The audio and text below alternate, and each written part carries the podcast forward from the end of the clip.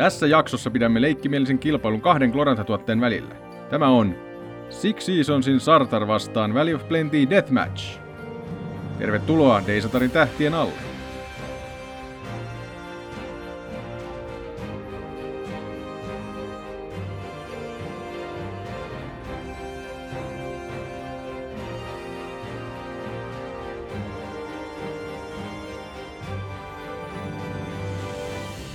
Tällä kertaa meillä taas mukana on vanha tuttu nelikko, eli Olli, Minä täällä, mikki päällä. Juha Heipä hei. ja Jyri. Terve. Ihan alkuun otetaan Issarisen kuiskauksia, eli mitä kaikkea tuonne Johnston Compendiumia muuallekin on ilmestynyt. Ja nyt täytyy tässä kohtaa sanoa, että Johnston Compendium ilmestyy sen verran tiuhaa tahtia tuota tavaraa, että me, nämä on lähinnä nyt nostoja sieltä, mitä itse pongannut. Mutta sinne tulee sitä uutta, uutta kirjaa sen verran vauhdilla, että ihan kaikki ei pystytä tässä aina käymään läpi. Eli käykää tutustumassa sitten myös omaehtoisesti. Ensimmäisenä voisin nostaa tämmöisen. Meillä on ollut toi Martin Hellstonin Armies and Enemies of Dragon Pass täällä kerran silloin ihan ensimmäisessä jaksossa esittelyssä, ja nyt samalta kaverilta on tullut sitten lisää armeijakuvausta. Tämmöinen kuin Men of West, jossa mennään sitten sieltä lohikärmesolasta vähän länteen, ja siellä, siellä tämmöistä samanlaista kuvausta sitten, että minkälaisia kaikki armeijoita ja, ja joukkoja ja muita siellä lännessä onkaan.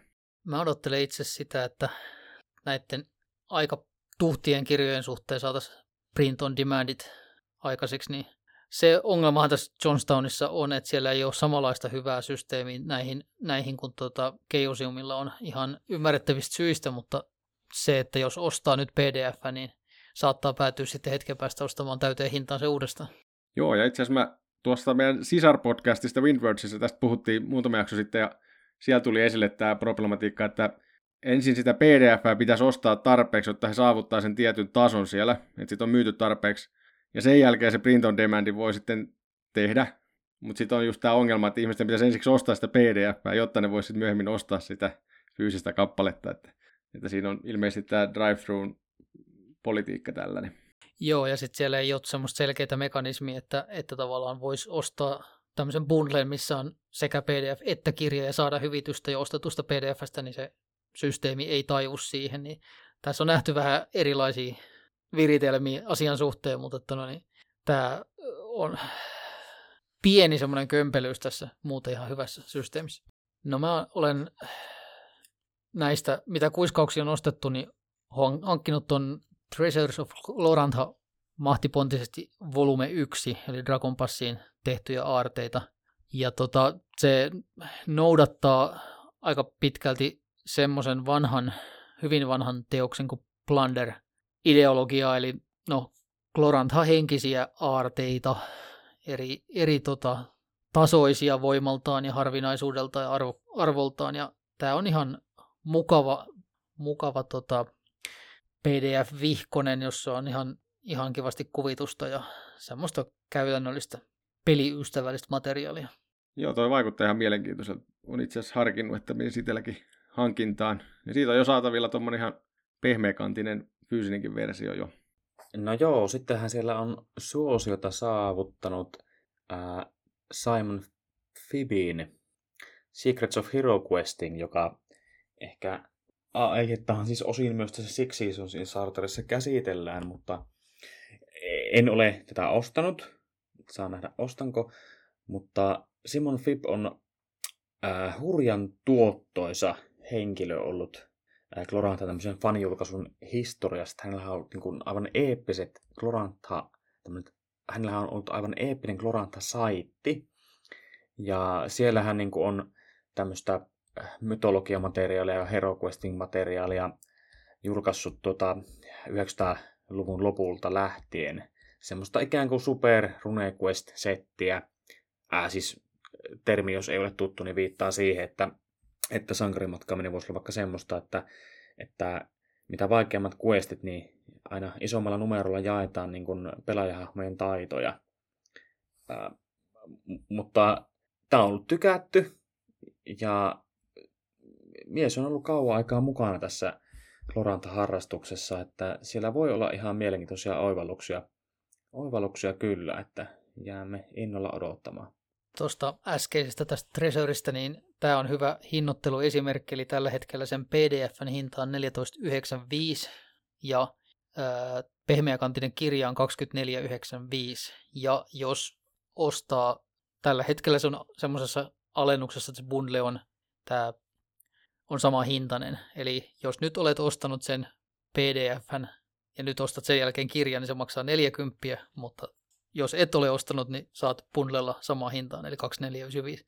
Eli tämä on tietysti vähän niin kuin, ei oikein palkitse semmoista niin kuin henkilöä, joka tukeakseen ja nähdäkseen sen sitten sen POD, niin, niin, niin tota, ostaa, ostaa kaiken. Ai Mutta, jäi yhteismaa ongelma. Kyllä. Siitä mä voisin vielä mainita, että Fibin sivujen niin kuin erikoispiirre on se, että siellä ainakin aikoinaan oli joitakin näitä artikkeleita jopa suomennettu. Niin, tai oliko ne siellä, mutta ainakin sen mä muistan, että toi Matti Järvinen, taiteilija nimeltään Nysalorni, niin taitaa sivuilla vieläkin olla paljon käännöksiä. Että hän, hän jossain kohtaa tykästyi tähän Fipin tyyliin ja käänteli sieltä myyttejä ja seikkailuja ja sen sellaista kyllä, kyllä. sivuilleen ja julkaisi niitä luvalla. Joo, ja aikoinaan niistä oli linkit siellä, mutta ei tiedä onko enää. Pistetäänpä tämä, tämä kotisivu itse tänne loppuun linkiksi. Podcastin virallisena 13th Age puolesta puhujana, niin nostaisin tähän myöskin ihan kotimaista tuotantoa, eli, eli tuota, meidän podcastissakin mukana olevalla Pekalla on jaossa tällainen 13th Age Glorantha Power Deck, online työkalu, näiden, tota, jossa näitä moninaisia voimia on koottu tällaiseksi äh, vähän niin kuin elektroniseksi korttipakaksi. Linkki laitetaan näihin podcastin muistiinpanoihin.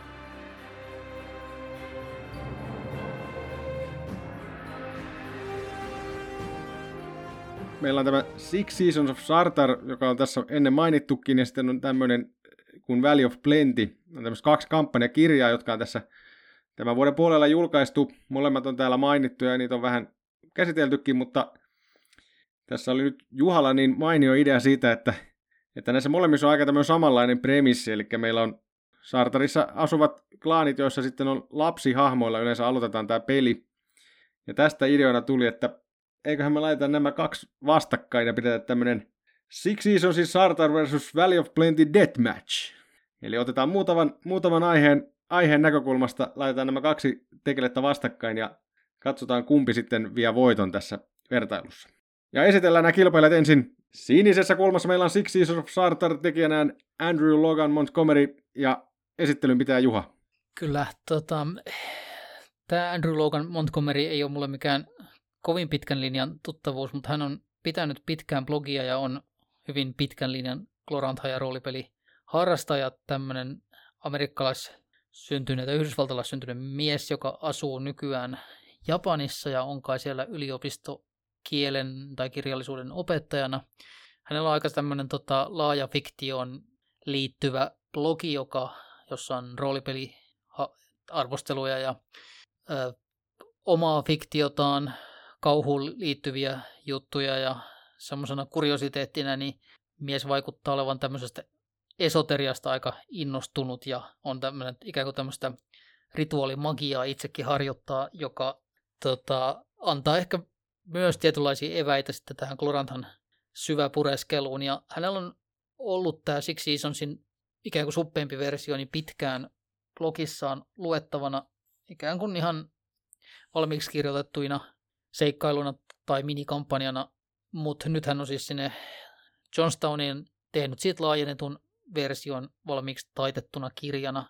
Ja tota, tämä on sellainen kampanja, jonka hän on ilmeisesti vetänyt vuosikymmenten saatossa moneen kertaan, että eka versio oli kai RuneQuestilla vuonna tai 90-luvulla ja sitten hän on pelauttanut sen HeroQuestilla, joka oli se ikään kuin oletussysteemi tuossa blogiversiossa ja nyt sitten tämän uuden RuneQuestin myötä innostui kääntämään sen jälleen kerran RuneQuest-muotoon.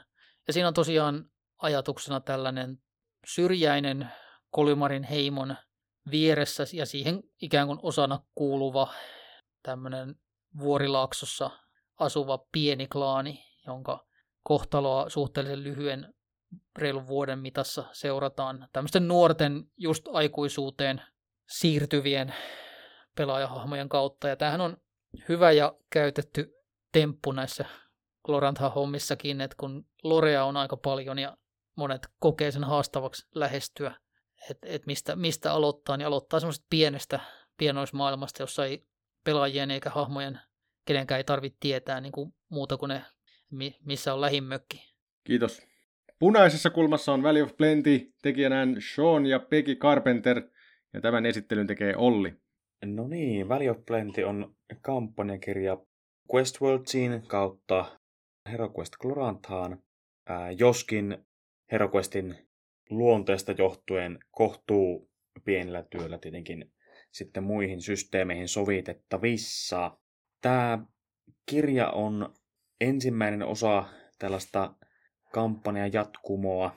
Ja tämä kampanja seuraa Sinitöyhtön närhen tota, klaanin edesottamuksia Tundealosi heimossa.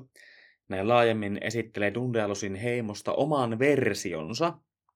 Ja tämä lähtee silleen rohkeasti, rohkeasti sellaisella ajatuksella, että, että täällä on olemassa tämmöisiä niin kuin, tämmöinen niin hevosorlantikulttuuri, joka hieman poikkeaa tästä normaalista, meille jo tutummasta orlantikulttuurista.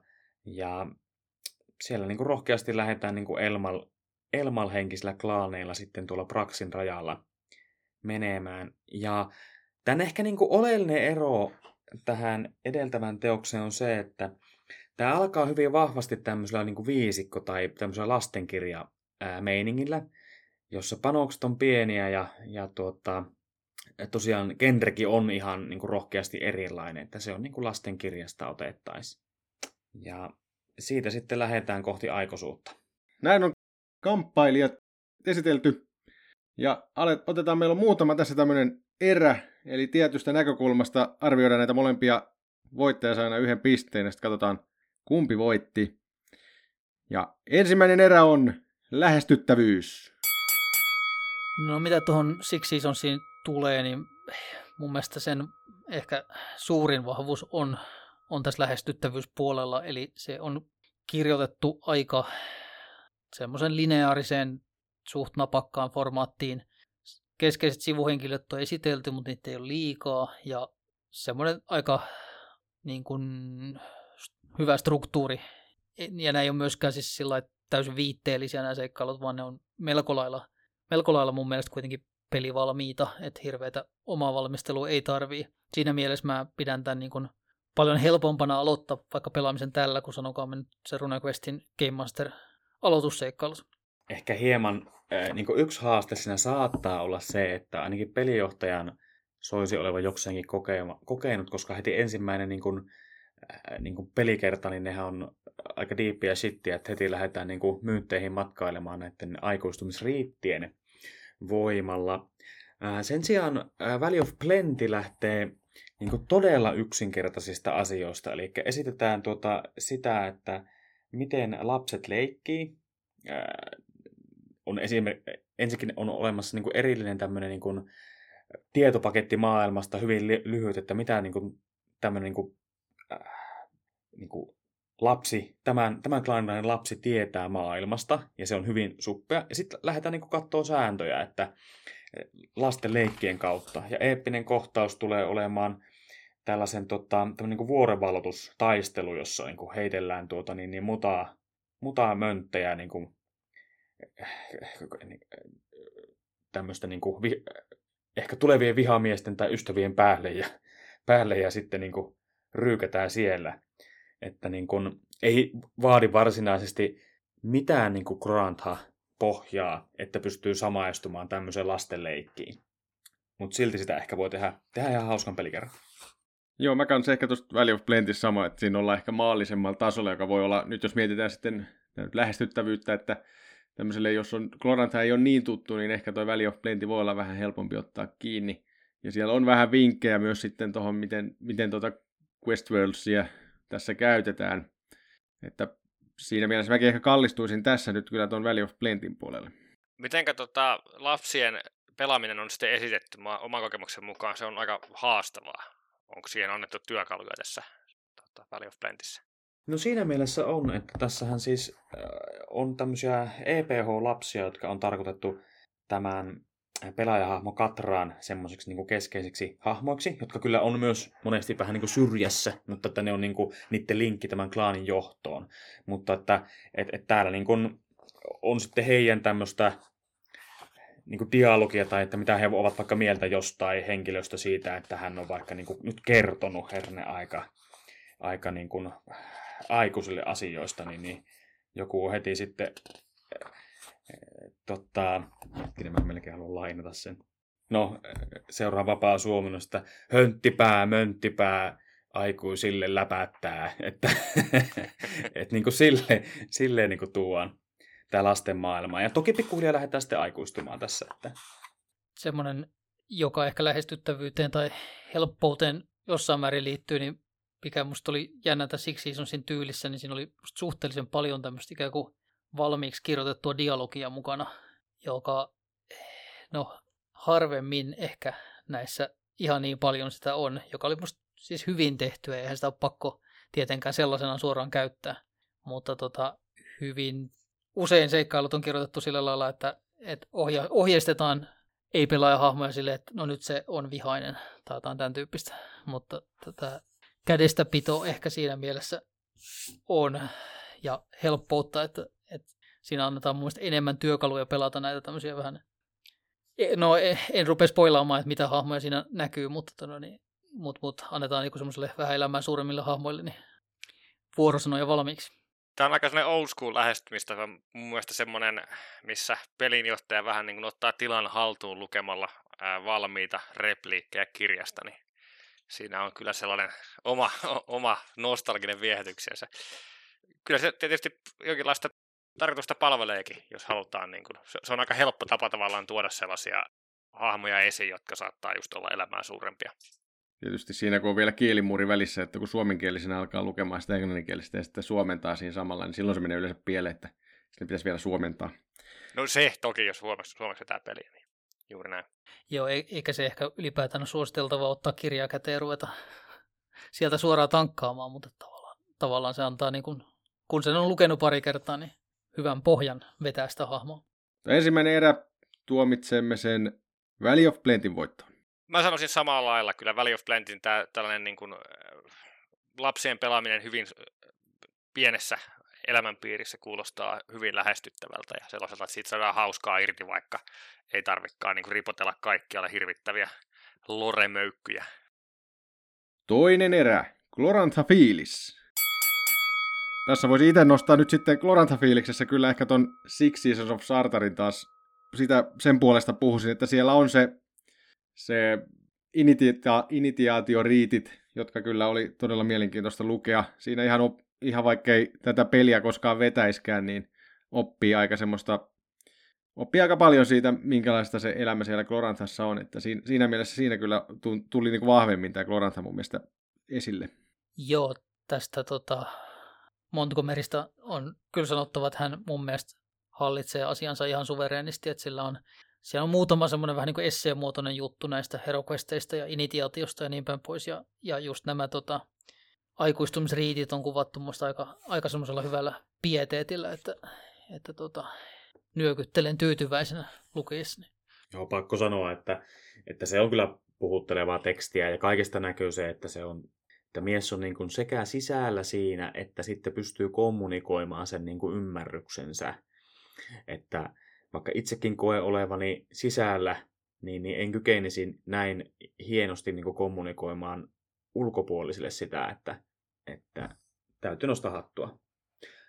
Tota, tässä Valley of Plentissä on tehty itse asiassa tämmöinen aika rohkea veto tämän inspiroivuuden ja oikein tehdyn tunnun kanssa, että tämä niin kuin heti alkuun sanoo, että, että hei, että tämä on tämmöinen, tämä on tämä niin Valley of Plenty-kampanja nyt, että lähtee siitä, että ei ole olemassa yhtä oikeaa kloranthaa.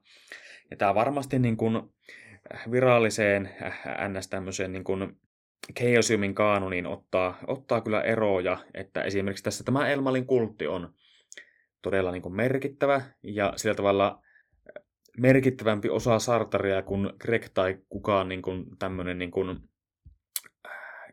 Gloranta auktoriteetti on koskaan sanonut, että olisi. Kulteista on myös uusia versioita, jotka ikään kuin, jos sitä nyt joku välittää, niin semmoisella niin kuin, äh, HeroQuest Gloranta äh, niin kuin siihen perus, perusformaattiin eivät ihan täysin kaikilta äh, osin sovi, että joku pikku, pikku sankari voi olla kolmen riimun jumala ja näin edespäin.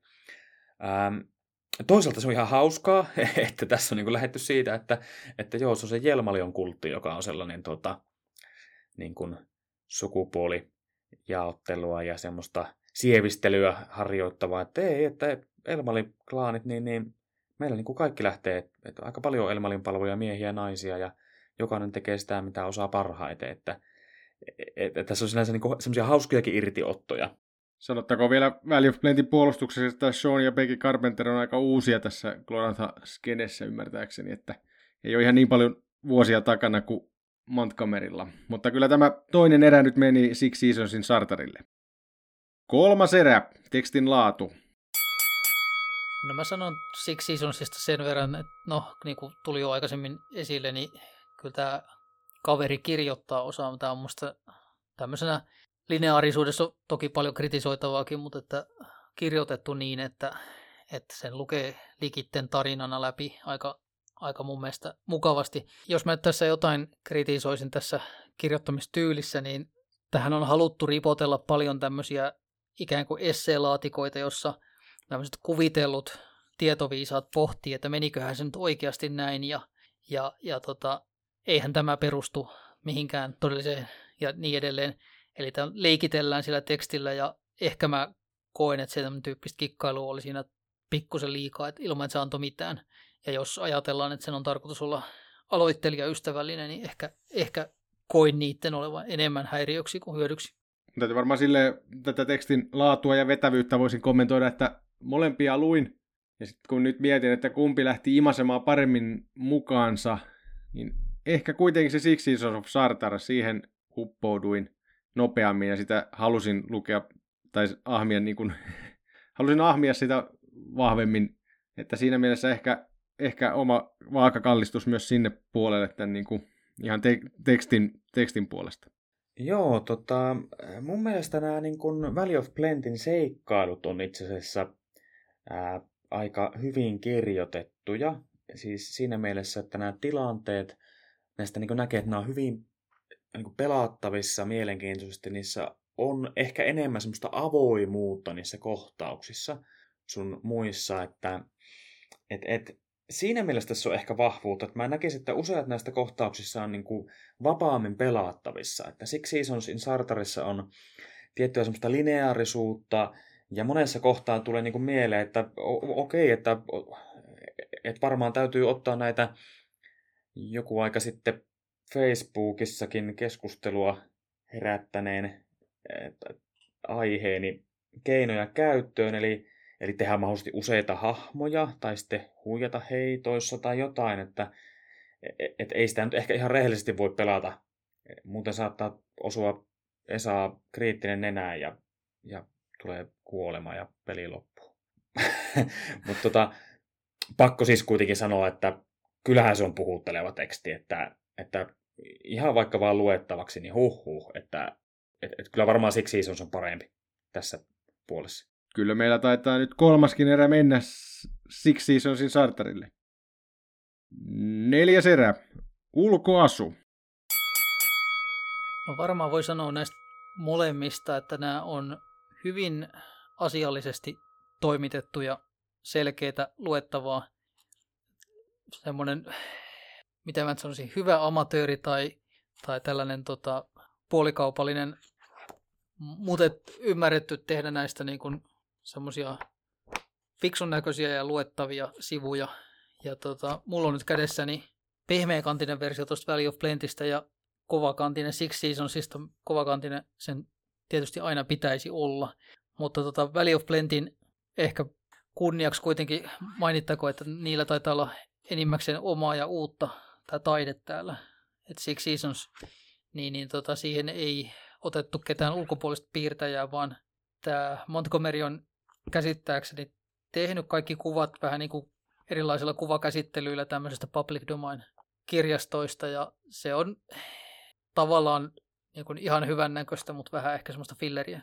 Joo, toi grafiikka, sen on, on itsekin nostanut, että itse asiassa Valley of Plentissä niin kuvat on Sean Carpenterin tekemiä, eli siinäkään ei ulkopuolista otettu, vaan toinen näistä kirjoittajista on piirtänyt ne kuvat.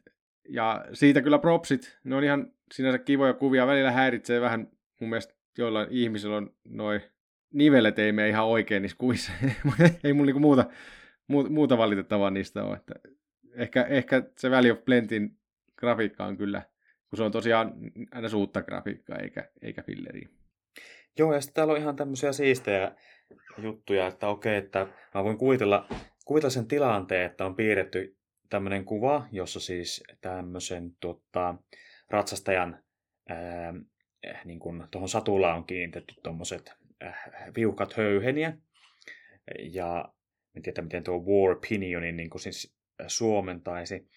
Mutta sitten sitä on niin lähetty, että mä voin kuvitella, että se on ollut vain niin kuva, mutta sitten on niin kuin hoksattu, että joo joo, että et, et, et, tämä on niin kuin kuningas Hippogrifiin muisto, että kuten kaikki tiedämme, että Hippogrifiistähän hevoset ovat, ovat vahingoitettuaan niin kuin ikään kuin peräisin, että alun perin oli siivet ja, siivet ja oli sorkat oli vähän julmempaa settiä ja näin, mutta tota, et, et, et tässä nyt on kuva siitä, että miten tämä ratsastaa ja siellä on ne siipiä symboloivat viuhkat näitä höyheniä vastustajia pelottamassa.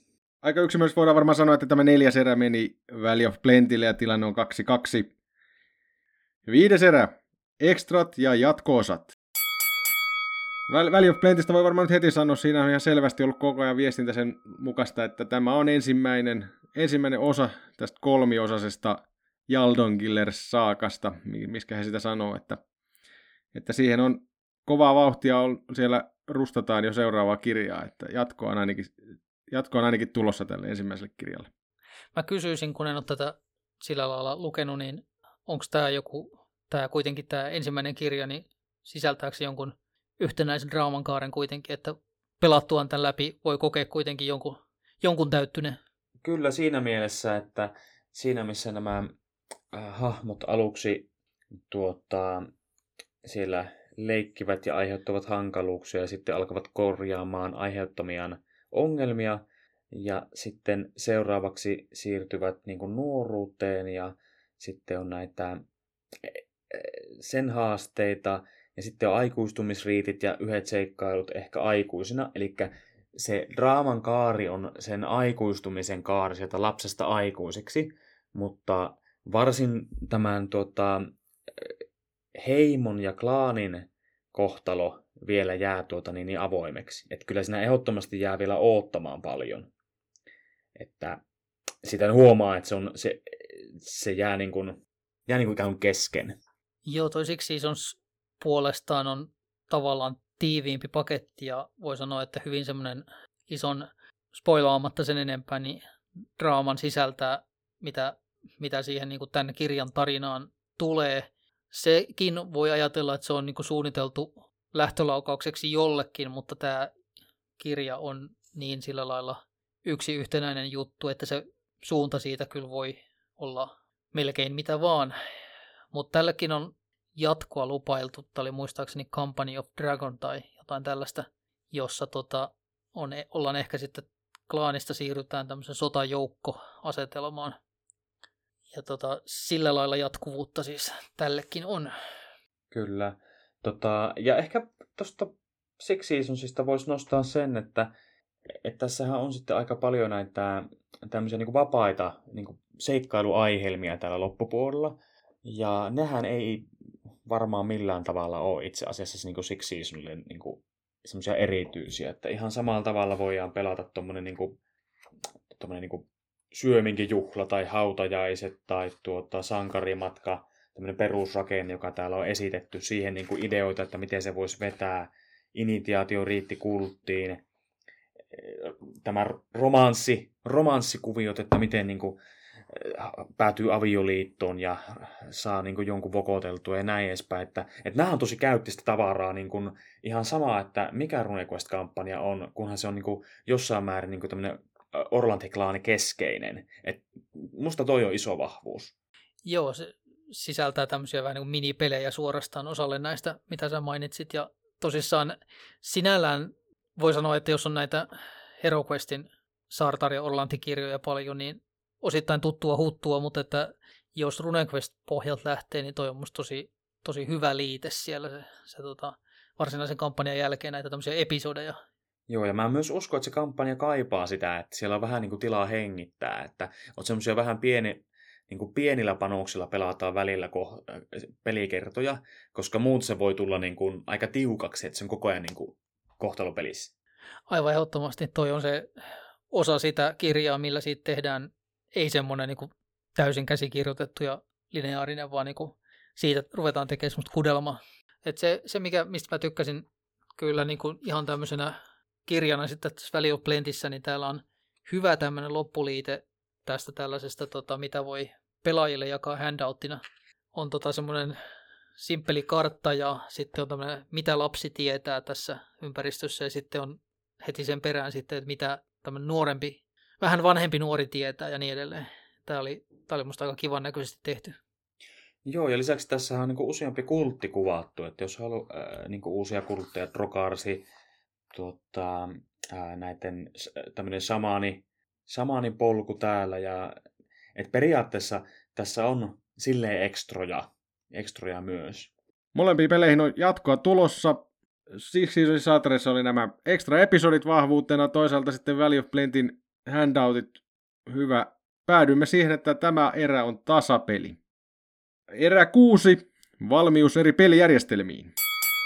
Tähän siinä mielessä ehkä aina HeroQuest tai Quest Worlds vastaa RuneQuest asetelmissa pikkasen epäreilu kysymys, että jos on, jos on tota, niinku HeroQuest-kirja, niin RuneQuest-pelaaja joutuu tekemään ihan helkkaristi, mutta toisinpäin se ei välttämättä ole totta, eli tota, HeroQuest-peliin tarvitsee niin paljon vähemmän mitä tämmöistä ikään kuin pelimekanistista valmistautumista. Mutta tota, kyllä mä sanoisin silti, että tässä on aika hieno juttu tässä Six Seasonsissa, että se on toi Montgomery tehnyt tämmöisen PDF-liitteen, jotain noin parisenkymmentä sivua, missä se käy läpi ei pelkästään näitä kahta peliä, vaan vielä myös tämän 13 Age in Clorantha pelin näkökulmasta, että miten tätä voisi pelata siinä. Okei, okei, kun mä just ajattelin, että ehkä se sit voisi olla niinku reilu semmoinen niinku tasapelijakaja, että kumpi on parempi, helpompi kääntää 13 Ageille, että Kyllä tuo kon- konversiokuide on kyllä, mä, mä sanon, tai toi, toi konversiodokumentti on kyllä semmoinen temppu, että mun mielestä se aika vahvasti vie tätä kyllä Six Seasonsille, että on valmiina Joo. ne kaikki Joo, ei puhetta, ei puhetta, kyllä, näin. Tuomitsemme tämän erän voittajaksi Six Seasonsin Sartar. Viimeinen erä, hinta-laatu-suhde.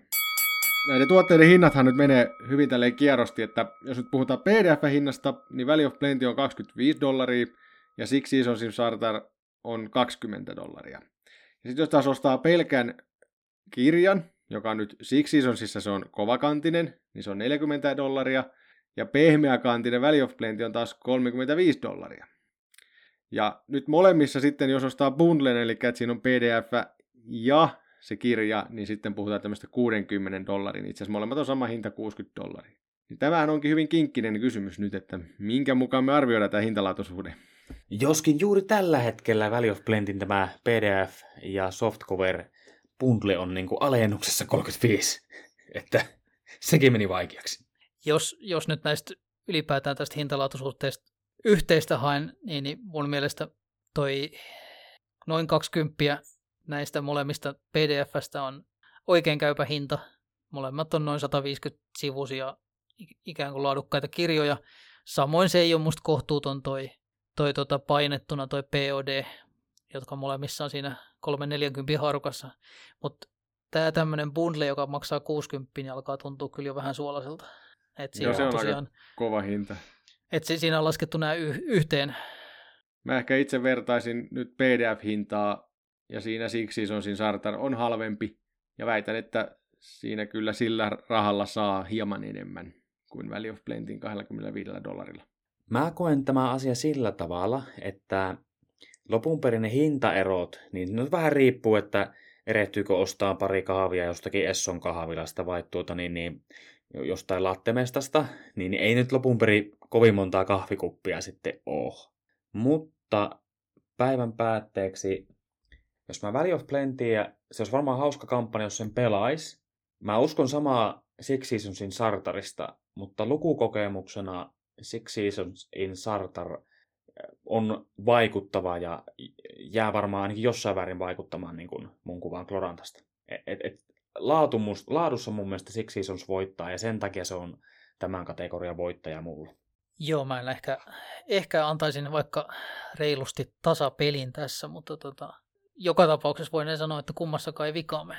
Juha ehdotti tasapeliä, mutta meillä oli nyt kaksi ääntä vähän Six Seasonsin puolelle, niin kyllä tämä viimeinenkin erä nyt menee Six Seasonsin Sartarille – ja se tarkoittaa sitä, että tämä meidän Six Seasonsin Sartar versus Valley of Plenty Deathmatchin voittaja on Six Seasonsin Sartar. Ja tähän loppuun otetaan sitten taas vanhaan tapaan suositukset. Ja voisin itse aloittaa. Mun suositus kohdistuu tuonne YouTuben puolelle ja siellä suomalaiset kunnostautuu tässä roolipelien pelaamisessa. Ja sieltä suosittelen tämmöistä kuin Fate Akatemia, hyvät, pahat ja psyykkiset jossa nämä neljä pelaajaa pelaavat feittiä vähän sillä mielellä, että opettavat myös samalla, miten sitä pelataan. Itse ajattelin heidän, heidän oppejaan tässä kuunnella, että miten feittiä pelataan, ja ainakin maailmanluontijaksoja oli ihan mielenkiintoinen, siellä oli hyviä työkaluja käytössä, että kannattaa tutustua, tutustua sieltä sitten saada vähän vinkkejä. Ja linkit löytyy näihin tuolta meidän show notesista. Mun suositus on jäl- jälleen tuolta videopelimaailmasta ruotsalaisen studion Paradoxin suurstrategiaperi Crusader Kings 3 ilmestyi tässä hiljattain ja siinä on yhtenä teemana heimoyhteiskuntien ja feodaaliyhteiskuntien ristivetoja.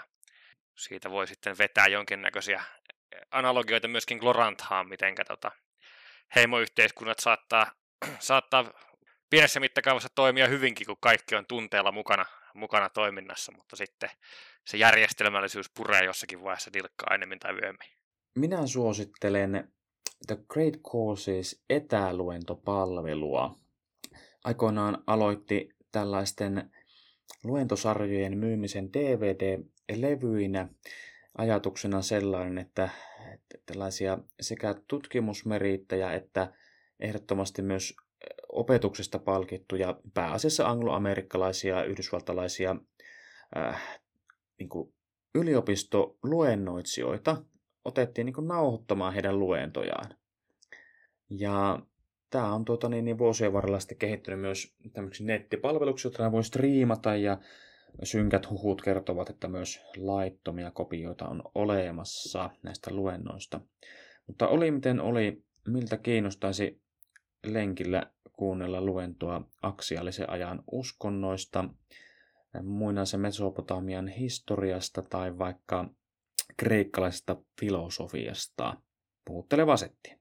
No jos haluaa treeniinsä edes hiukan enemmän sykettä, niin mä voisin suositella tässä pimenevien syysiltojen taustaääneksi sellaista suomalaista yhtyettä kuin CMX, jolla on jollain tapaa mun aivojen sopukoissa hyvin samanlainen, samanlaisessa paikassa asuu kuin Glorantha. Johtuen varmaan aika paljon siitä, että kyseisen yhtyeen sanotukset ammentaa todella paljon mytologiasta ja uskonnollisista aiheista ja niin päin pois.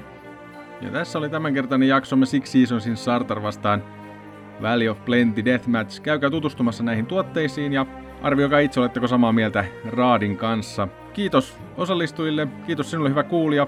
Me tapaamme seuraavan kerran Deisatarin tähtien alla.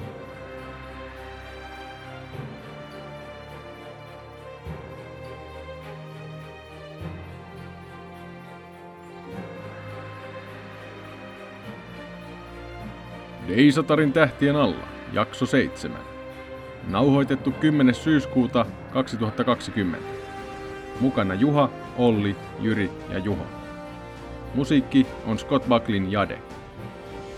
Tämä jakso on julkaistu Creative Commons 4.0 nimeä lisenssillä.